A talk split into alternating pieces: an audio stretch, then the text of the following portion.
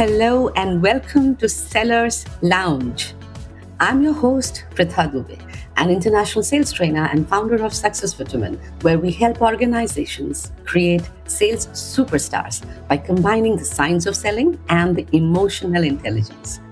On this podcast, I sit across global sales experts to find answers to some of the most pressing revenue growth questions that are on the minds of business heads, CROs, and the startup founders today. We are spotting the top trends and tools that are disrupting the landscape of sales. Ready to graduate from Sales 101 to Sales 1001? Stick around because class is officially in session. Jump right in.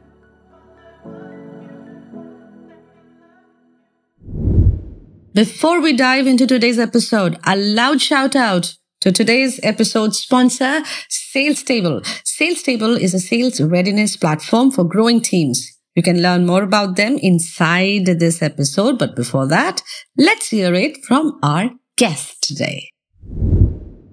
Hello, hello, hello, everyone, and welcome to this episode again. And our special guest today is uh, Marcus Cauchi. And I'm straight away jumping into introducing him because he doesn't need an introduction, first of all everyone who is a sales enthusiast and who's been following everything related to sales probably knows who Marcus Cauchi is. And when any ambitious sales organization, they want personalized coaching that ignites full potential already within each seller, they turn to Marcus to find and amplify their authentic sales voice. So, Marcus, thank you so much and welcome to this podcast. Rita, thank you so much for having me. It's a delight. Thank you. And since Marcus is here, so I would believe, I would, I would think that all the audience here are not expecting some run of the mill kind of a discussion that's going to happen.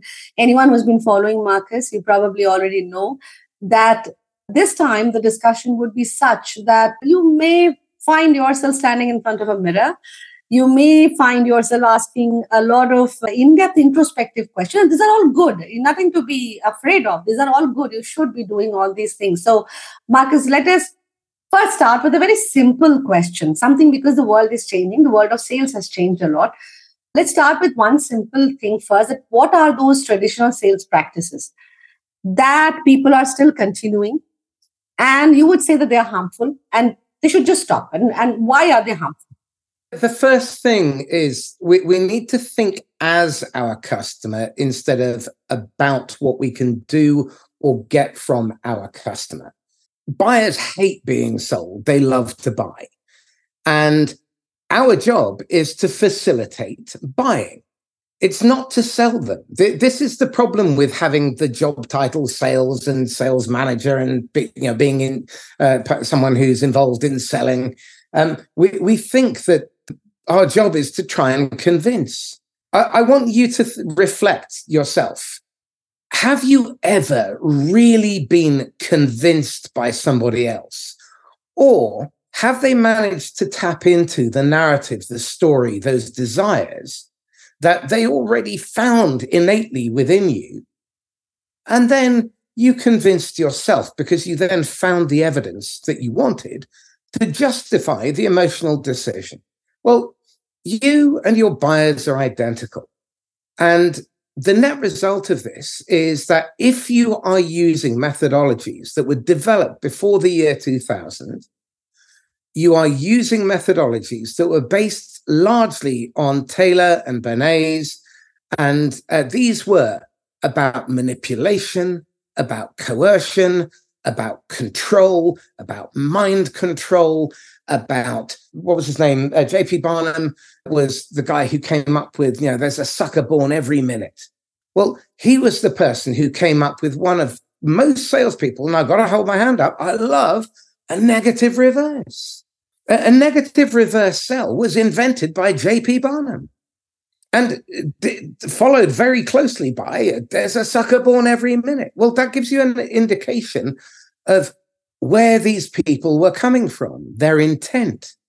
And almost every piece of sales behavior that we inculcate, that we put into playbooks, that we institutionalize and habitualize is self serving. And let's start with BANT Name me a single instance where asking a Bant style question advances the customer towards either understanding and diagnosing their problem at its cause or helping them to work with you to co develop a sustainable solution that is right for both now and the future for them. Because your sale is a symptom of doing that well consistently.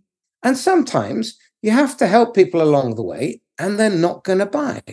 But let's do the mathematics. We want to look at the traditional. Let's look at some traditional negative, unintended consequences that are a direct result of senior management and leadership making a bad decision that then creates at least three bad decisions in a row. And that is one of the single biggest causes of company failure. It's also, and I only have this anecdotally, but it's also one of the single biggest causes of leaders, managers, and salespeople's failure in role. Three bad decisions in a row. Okay. So let's take the ripple effect.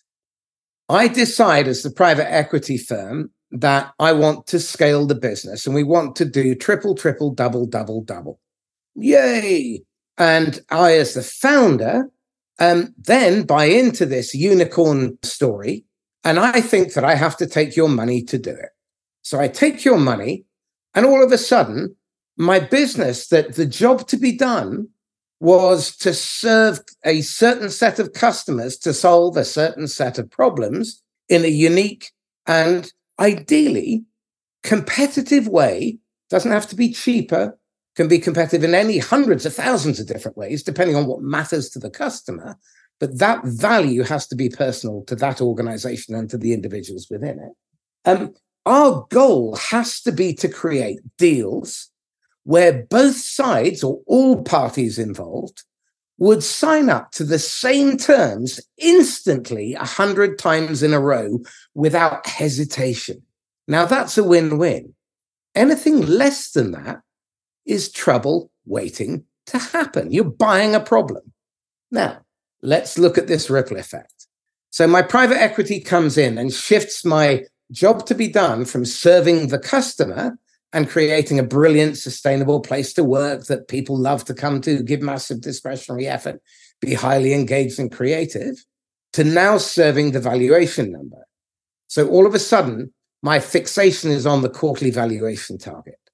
And in order to drive that, the very clever financial brains tell me what I should do is spend 40% of all the money, because that's how much of private equity's money over the last 14 years has gone into Google, Facebook, and Amazon's pocket. In 2017, that was worth uh, $265 billion a year, just for the ones that got one click, just one click from the entire campaign on that ad. Okay. That has now risen to 800 million this year.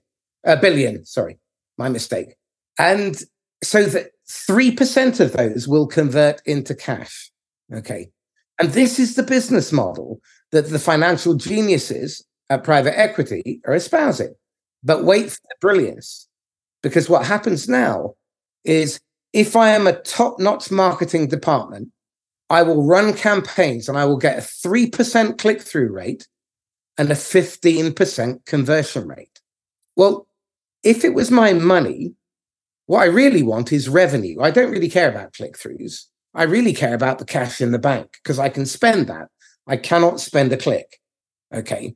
I can lose money on a click, but I cannot spend it again elsewhere. So it's a bad investment, a click. A good investment is when it turns to cash because that's the job to be done of the advert.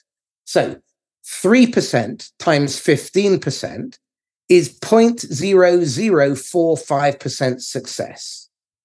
That means 99.9955% failure rate. And cold calling is not much better. There are ways to make it substantially better, but most of you are doing it manually off crappy lists, cold, and trying to do it in the short term, which is why you have a 3% conversion rate. Which means 97% of all your sales activity is then wasted. But is it any wonder? Because of the 99.9955% that were wrong and didn't buy, they get thrown over the fence to sales. Now, unless they're locked in automatically, sales has to follow up. The average that I'm hearing is somewhere between six and 11 touches just to have an effective conversation where you get through to the human being to qualify them. And 14 of those, on average, to get through to a first meeting. And seven out of eight first meetings never result in a second meeting. Hold that thought for a second. Okay. We'll come back to it. Now, sales has to do these six to 11 calls per inbound. So let's say you've got a thousand inbounds. That's 850 times six or 850 times 11 just to speak to them and try and secure one conversation. And then I've got to multiply it by 14 by eight. And that's to get to a second meeting. How many of you have three meeting closes, four meeting closes? You sell to enterprise. It's a two year sales cycle. Yeah. Your cost of pursuit is your second highest hidden cost in your business after wrong hires. So, another traditional thing we love to do is hire for previous experience, skills, and historical results, none of which are predictors of success. So, now sales has to follow up on all of those leads, which means that we're going in cold with a 3% conversion rate anyway then we're adding all of these bad leads that have been qualified, marketing qualified leads, marketing qualified. I mean, seriously. And then they're sales qualified.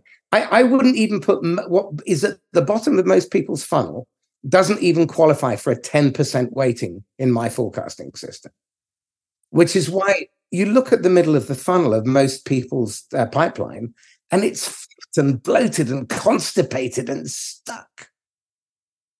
Yeah. Why? Because sales is so busy trying to close people, trying to convince people, trying to force people to buy when they're not ready to. They end up driving them into stalls and into their competitors' pipeline. Do you know my favorite? My favorite source of lead is where they've been attempted to be sold to by a competitor who pushed. Love it.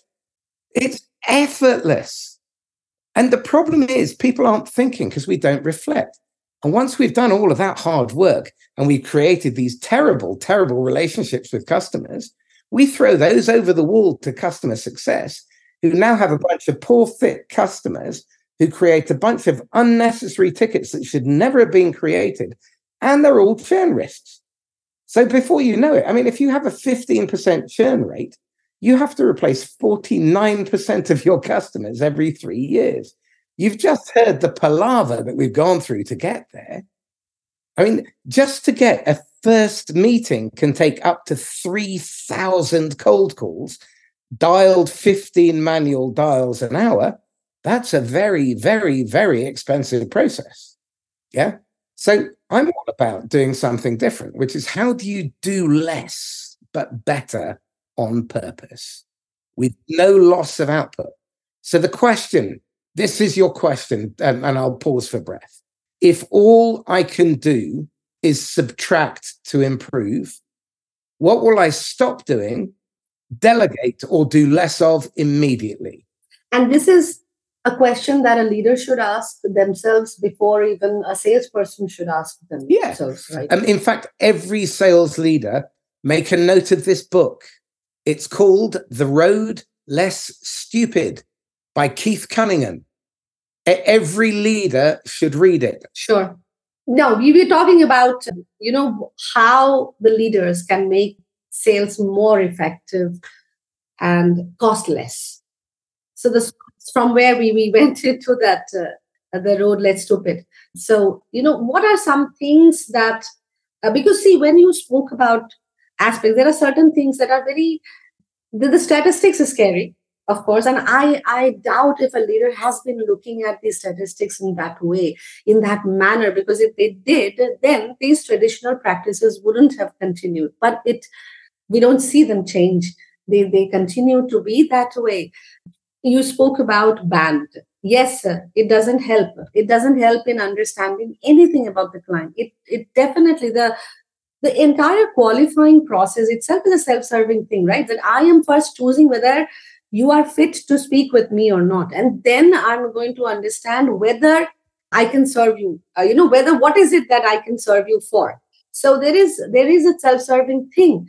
Yet these practices are happening in the current time. So what are some things that we need to therefore the leadership should be doing and how? Because they have been pushing the team for quota and the reason why all these all these harmful practices are still being followed is only because of that because they are targeting the revenue but the target the process that they are following is happening in a very wrong way. And it's leading to a lot of burnout in the among the salespeople and like you said you know very dissatisfied clients. Well it, interestingly enough that the focus is on the wrong ends of the problem. They're focusing on the revenue growth and uh, they're not focusing. Imagine a triangle, okay? And down one side, you have revenue.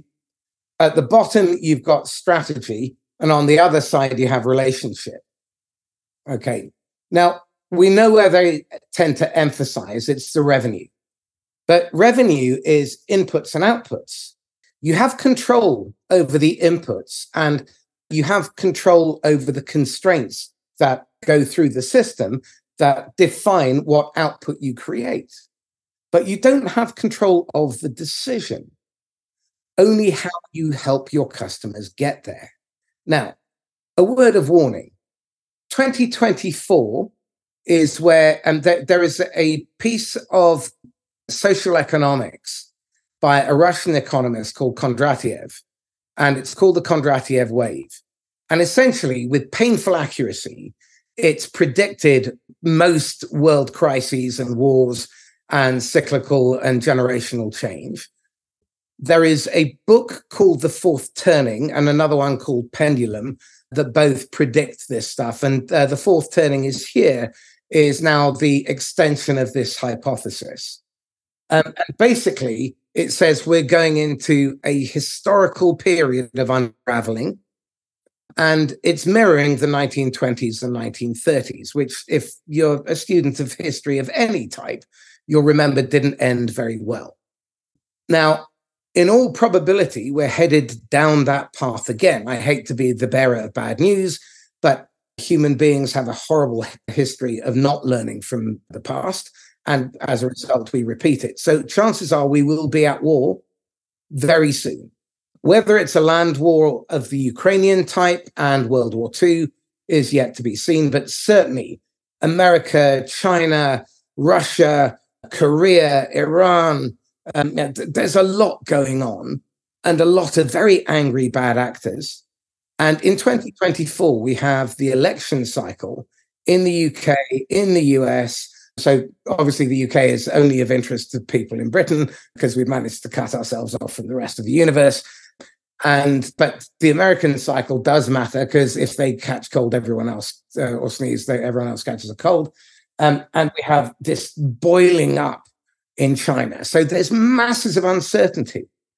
That means the bar, the standards of ethics will plummet from bad to rock bottom. I mean, you will literally hear them hit bedrock and clang, which means differentiating in this market will be so simple.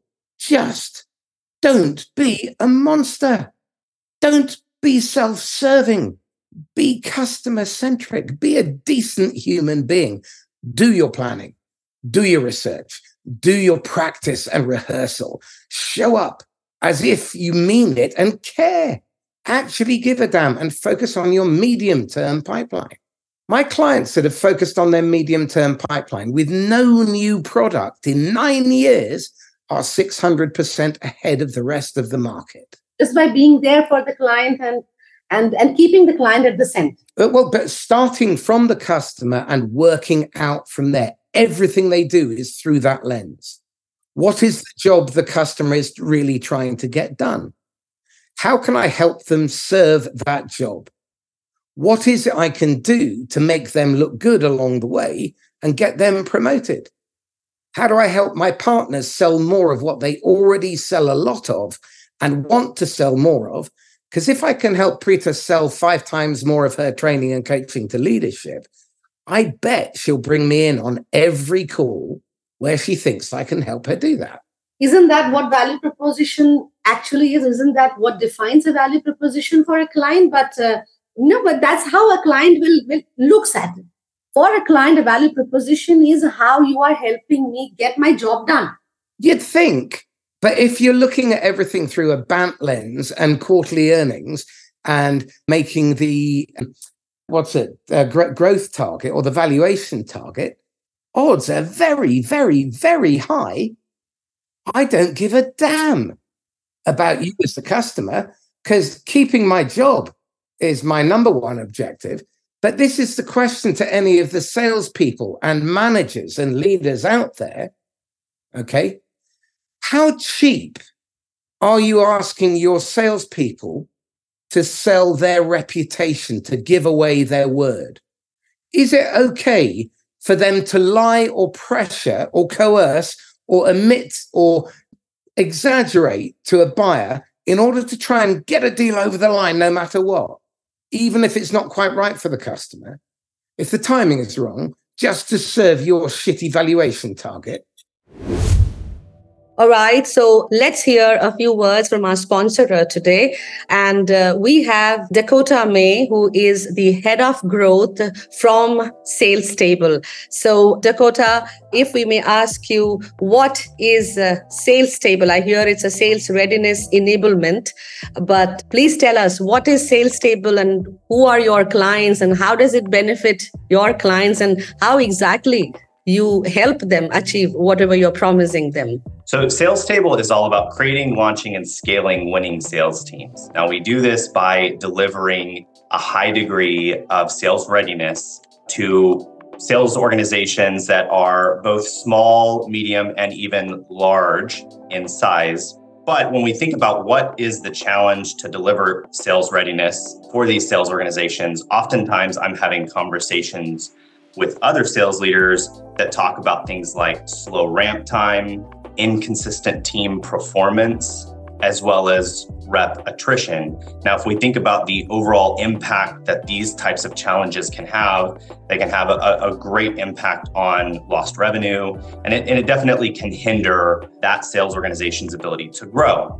Now, Sales Table focuses on shortening the ramp time and reducing rep churn which has a direct impact on that sales organization's ability to launch their sales team effectively, leading to the ability to close deals faster as well as also increasing revenue. Now, when we think, how does Sales Table do this specifically? Now, we deliver three major aspects that, that help increase and deliver that high degree of sales readiness. The first is onboarding, which we get into delivering onboarding checklists and uh, that ultimately is designed to help you know that new hire that person that you've decided is the right person to bring into your organization.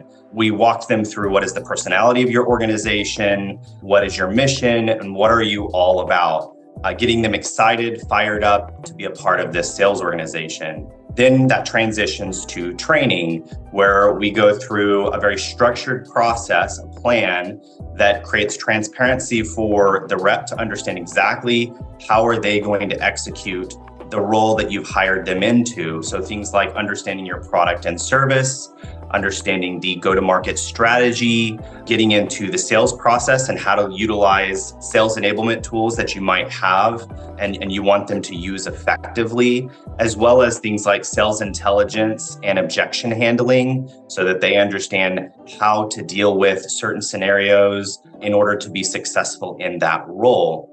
And then we also have the ability to test and assessments to understand how well they have consumed and understood and learned this content.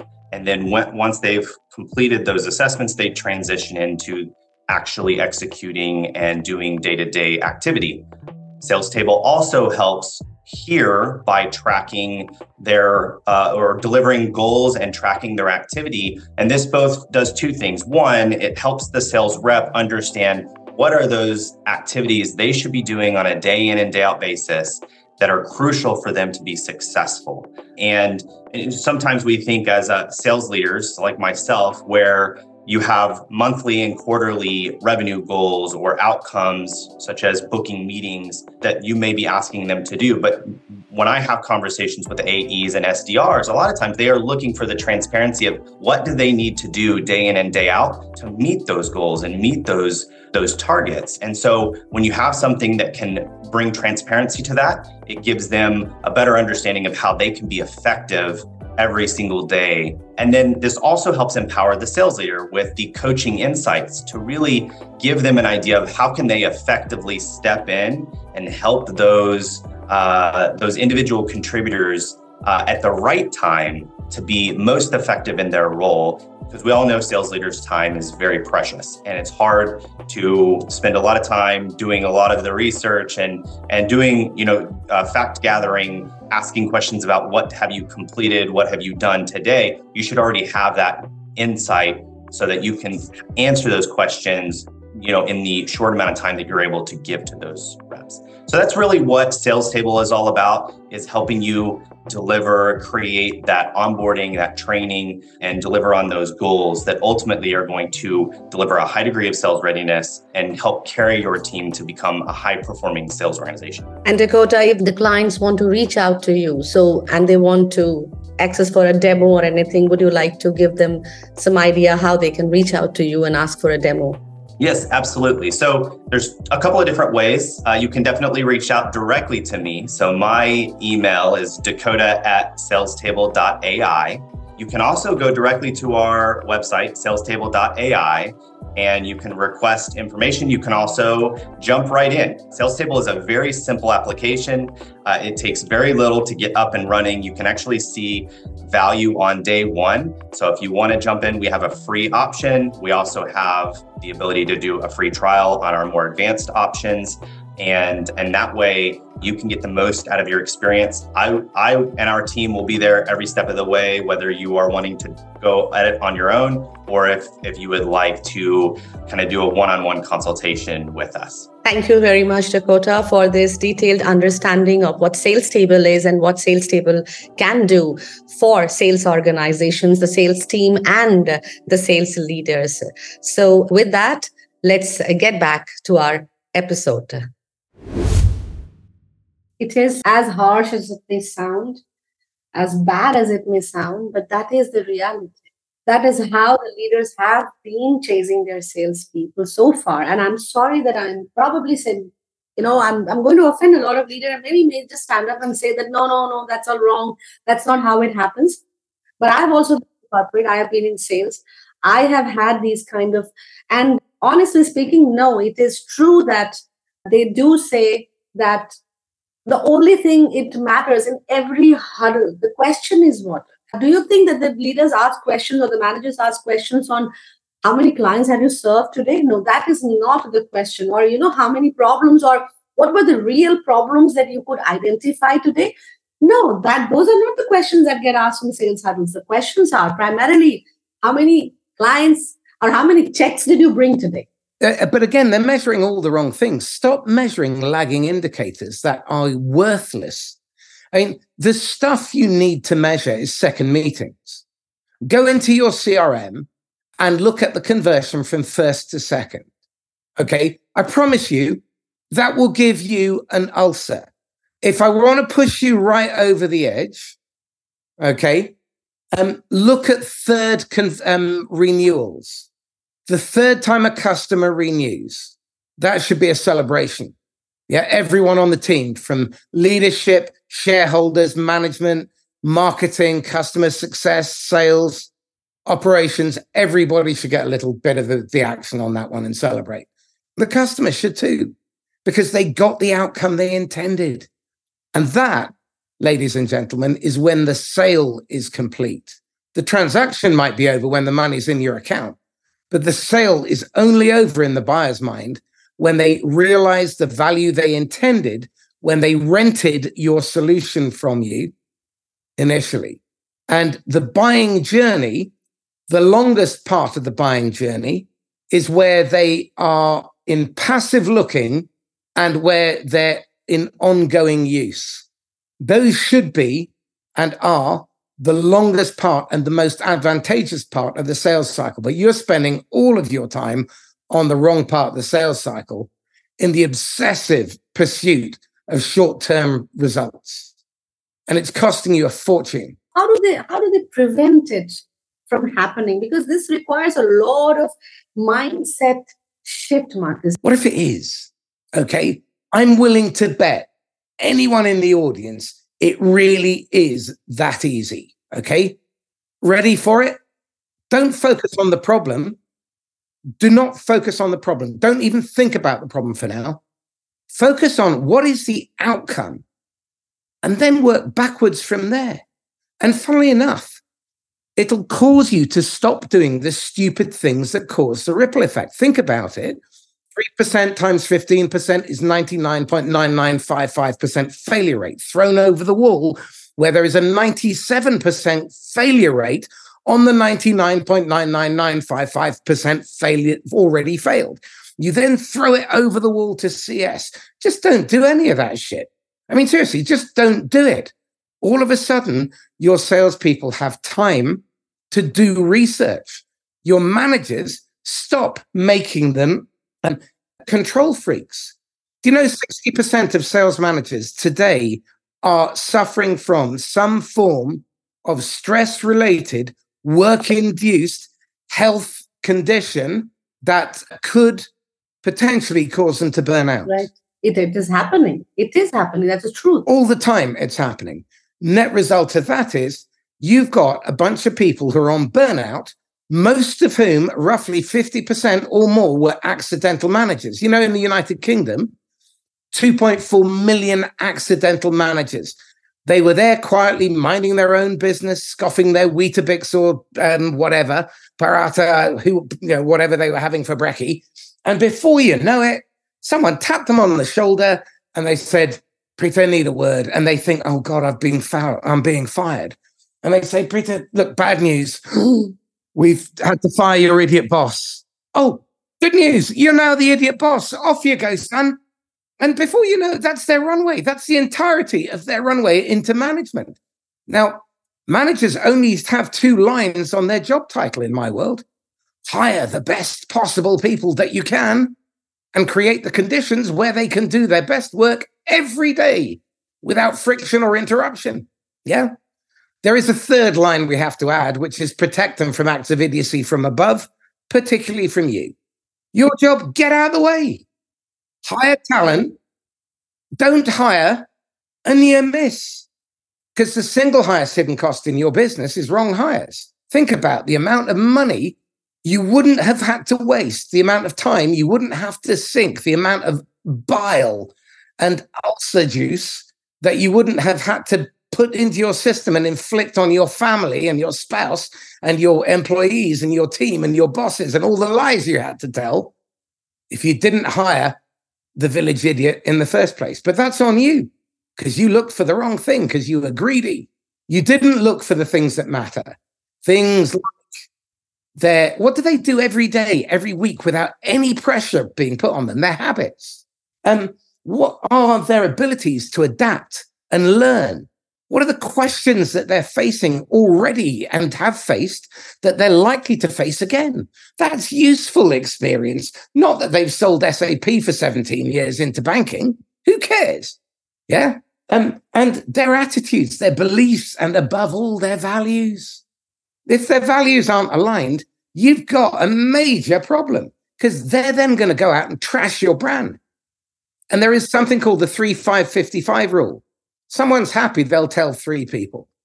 Someone's unhappy, they'll tell five who'll tell 55 each. I agree. Uh, and and this is such a such a critical point that you have touched upon, Marcus, because One is about hiring is because they, are always, always asking the wrong set of questions. They're never checking people on their values, never ever checking people on their values. They're never checking people on how a person makes a decision when they're faced with any kind of ethical dilemma.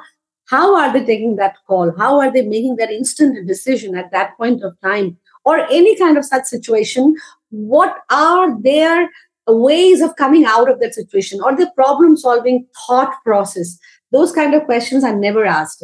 And I think the biggest problem that happens and why this kind of a, you know, downward spiraling happens in sales is because they end up promoting from the team within a person who has been a probably a good performer, a sales performer. So I have been very good with my clients and I've been closing a lot of revenues, irrespective of how I did my process, whether I served the client and clocked my revenues or I just somehow, you know, that always be closing. Somehow I just managed to close a client and got my revenues. But then you have, you will not evaluate me or assess me on any of my leadership skills or managerial skills on how I am with the team or whatnot. I'm just promoted. Very, very simply, the contrast is really important.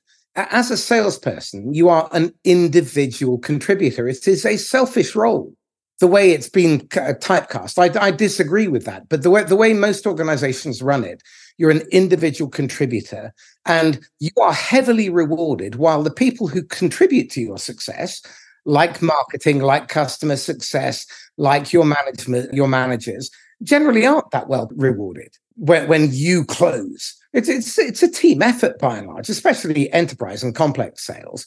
And yeah, it doesn't happen just because of your brilliance and you showed up and magically people bought. There's a whole machine behind you. And the arrogance that uh, it causes uh, individual contributors, especially the top performers, to fall, or the above average performers. The top performers are normally top performers because they've learned humility, they've learned vulnerability, they've learned patience. Uh, and the assessment that I've created differentiates. I mean, we literally have a top 4% layer.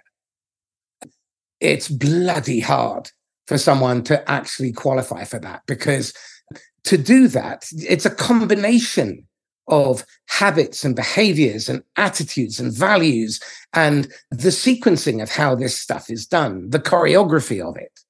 And now, what's really exciting is when, when you can see how a salesperson works under the skin you can see whether they're buyer-centric or they're selfish. Um, you can see whether they are willing to bend the rules just a little or a lot. Because um, I think that we should operate with radical transparency, radical honesty. I mean, there is no room for equivocation. A lie is a lie, an omission is a lie. If it is material to your decision, I have a duty, a responsibility to raise the concern with you knowing you may say no to me and buy from my competitor. And in fact, I'll go one step further. And if I believe the competitor is right for you, I will hand deliver you to them. Now, what's interesting is when we do this, we make sales. But not only that, we get referred, and those custom the customer lifetime value is enormous. So, you know, two little tips when it comes to recruitment. Okay, the question you have to ask is this Peter, when is it okay to lie to a prospect? And then shut up. And the answer itself doesn't matter. It's the speed of response, the type of hesitation, the sound that comes out of their mouth first. Is it, or are they assertive? And then what do they say and how do they package it? Because even if they think it's okay, is that because they had been badly taught or is that intrinsic in their value system? Okay. So, uh, what I don't want to do is make a false positive hire. I'm hiring James Bond, but I end up with Mr. Bean. Yeah. What, what, what I really want is James Bond without the psychotics. Yeah. And I need to find a way of extracting from my candidate the truth. And so I'm looking for that reaction. Then what I'm looking for is maybe raise an ethical dilemma. And then I'll ask for another and then another because I'm looking for a habit. So three in quick succession indicates there is a pattern. Once it's a coincidence, Twice, there's a pattern forming. Three, yeah, okay, maybe they're doing it repeatedly and intentionally. Okay. Now, then what I want to do is I'll take the story that they seem to be proudest of and ask them to run it backwards.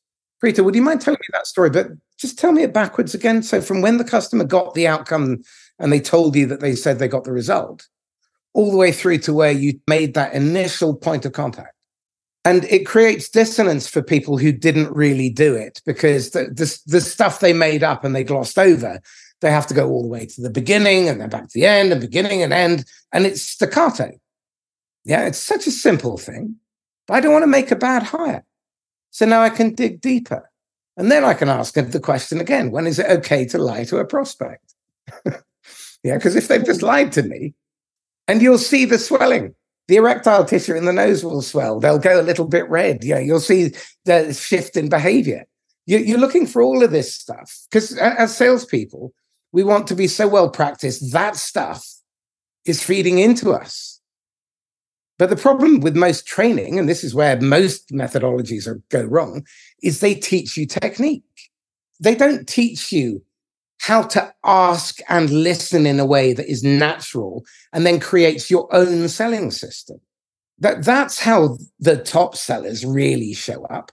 Yeah, they've been trained in some of these methodologies, but actually what they're really good at is aligning with the buyer. They meet them on their buying journey at their moments of peril, their struggling moments. They time they meet when they touch coincide to be the most valuable they possibly can be. The problem, I, if you have noticed this, is that the sales managers, this is, you know, for hiring, in order to to to go deep, one, you need to understand that this hiring, this is this, your entire journey for whatever you want to grow as a as a revenue profits whatever you're planning to grow it starts from the right hire. So which basically means that interview room where you are sitting with the candidate it's a very important role of yours. You need to invest your time in asking the right kind of questions in figuring out who they're they're in so much of a hurry. They don't invest that kind of a time. They are like very fast one or two or three questions. Where have you worked? Why have you left this organization? What have you done then? How many clients did you have? And how what was your sales process? So cut to cut you know very transactional bit of questions. They don't invest that time in actually asking the kind of questions that you just mentioned. If they really do even some part of it they would end up having the right hires in their team then then they'll have a very stress-free life. You, have you've, you've touched on the um, the Rosetta Stone here. Your middle management layer is the catalyst that unlocks everything. One of the companies I've been CRO for um, did a project with a billion dollar software company. And we put 32 of their managers through this program initially. And in six months, on a $30,000 uh, investment, the managers reported back 17 and a half million in attributable revenue. Right. So that's a 426x return on investment in six months. Okay. So in terms of payback time, blink of an eye. And it's ongoing because what happens is this if you can move your managers en masse and the sweet spot for this particular solution is companies with managers of over 4,000 headcount.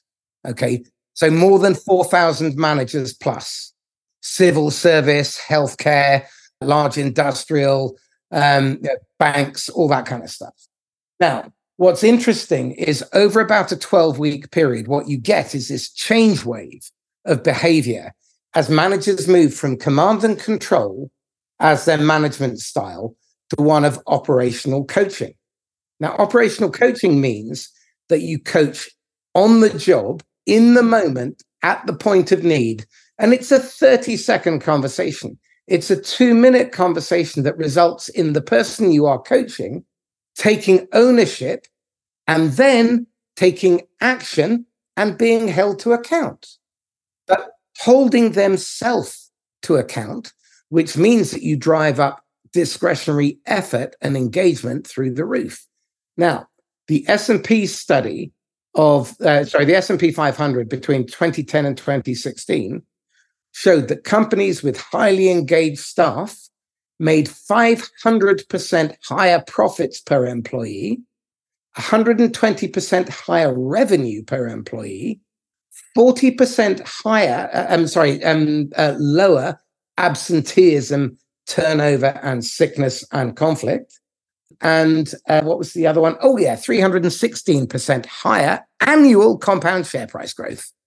Now, if we're trying to claim that we're about shareholder value, maybe we understand that shareholder value is a symptom of customer value being realized. Getting the job done for the customer, facilitating that. That's the job of salespeople, not to sell, not to close, not to convince. I think that's that's probably the right place where we can we can actually end this podcast because that is what the job of a salesperson is. Eventually, that is what every salesperson needs to understand about their job. That is what every sales leader needs to understand about their role in the entire sales function. As you rightly mentioned, they're chasing the wrong, I think, uh, metrics. It's a very wrong metrics that people are chasing and trying to monitor it and then trying to control that, and which eventually is leading to the entire function facing a burnout. And uh, such such kind of churning happening, the absenteeisms are high. Engagement, eh, as you rightly pointed out the statistics, engagement is not only when you are taking them out on picnics or you know taking them out on some outbound or some on some off sites and having them fun once in a while. That's not how engagement happens. Engagement is I want to come to work on Sunday night because I'm that excited. And on Friday, oh no. And then I go home and I've got a full life. And I'm working. Do, you know that? And this is your challenge. Okay. This is the way to end it. Okay. I challenge the leaders and the managers out there to work out how do I create the conditions so my salespeople can hit our stretch goal in the eight hours that they are contracted and no more? That's good. That's amazing. I think, uh, and and sales managers, I think if you have the courage i'm not going to use the other word. If you have that if you have a courage take it up. Take up this challenge. If you have really been thinking that uh, you are the leader that a salesperson has never got before or somebody who's never experienced or you are having that ambition of uh, leaving a legacy take this up as a challenge. Was it was amazing speaking with you and i think these were some very hard hitting facts that you have presented in front of these managers and and the salespeople equally and all those who are listening to it, if they introspect, they reflect on these questions and the statements that you made, the advices that you gave, I think from our heart, everyone is, is an honest person. They like honesty. They like to be ethical. They like to have personal integrity. It is just that sometimes they give up. Some people have that control. Some people do not have that control. But if you ask them, most of the people would say, Yes, I absolutely believe and I absolutely agree with all these points that have been made.